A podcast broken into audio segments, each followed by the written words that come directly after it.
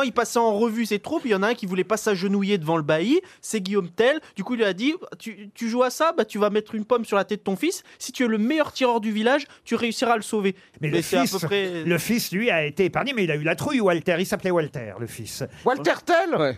Donc ça, donc ça, ça sonne très mal. Mais il faut dire que le père s'était euh, exercé sur les deux filles, Diane et Sophie. Mais c'est vrai que tout le monde connaît Guillaume Tell. Vous imaginez oui, cette oui. scène un Et peu... puis c'est dur, c'est comme comment on peut viser et, et comment sauver son fils alors que la pomme c'est tout petit. Moi je l'aurais pas fait. Faut viser le fils et lever un tout petit peu l'arbalète.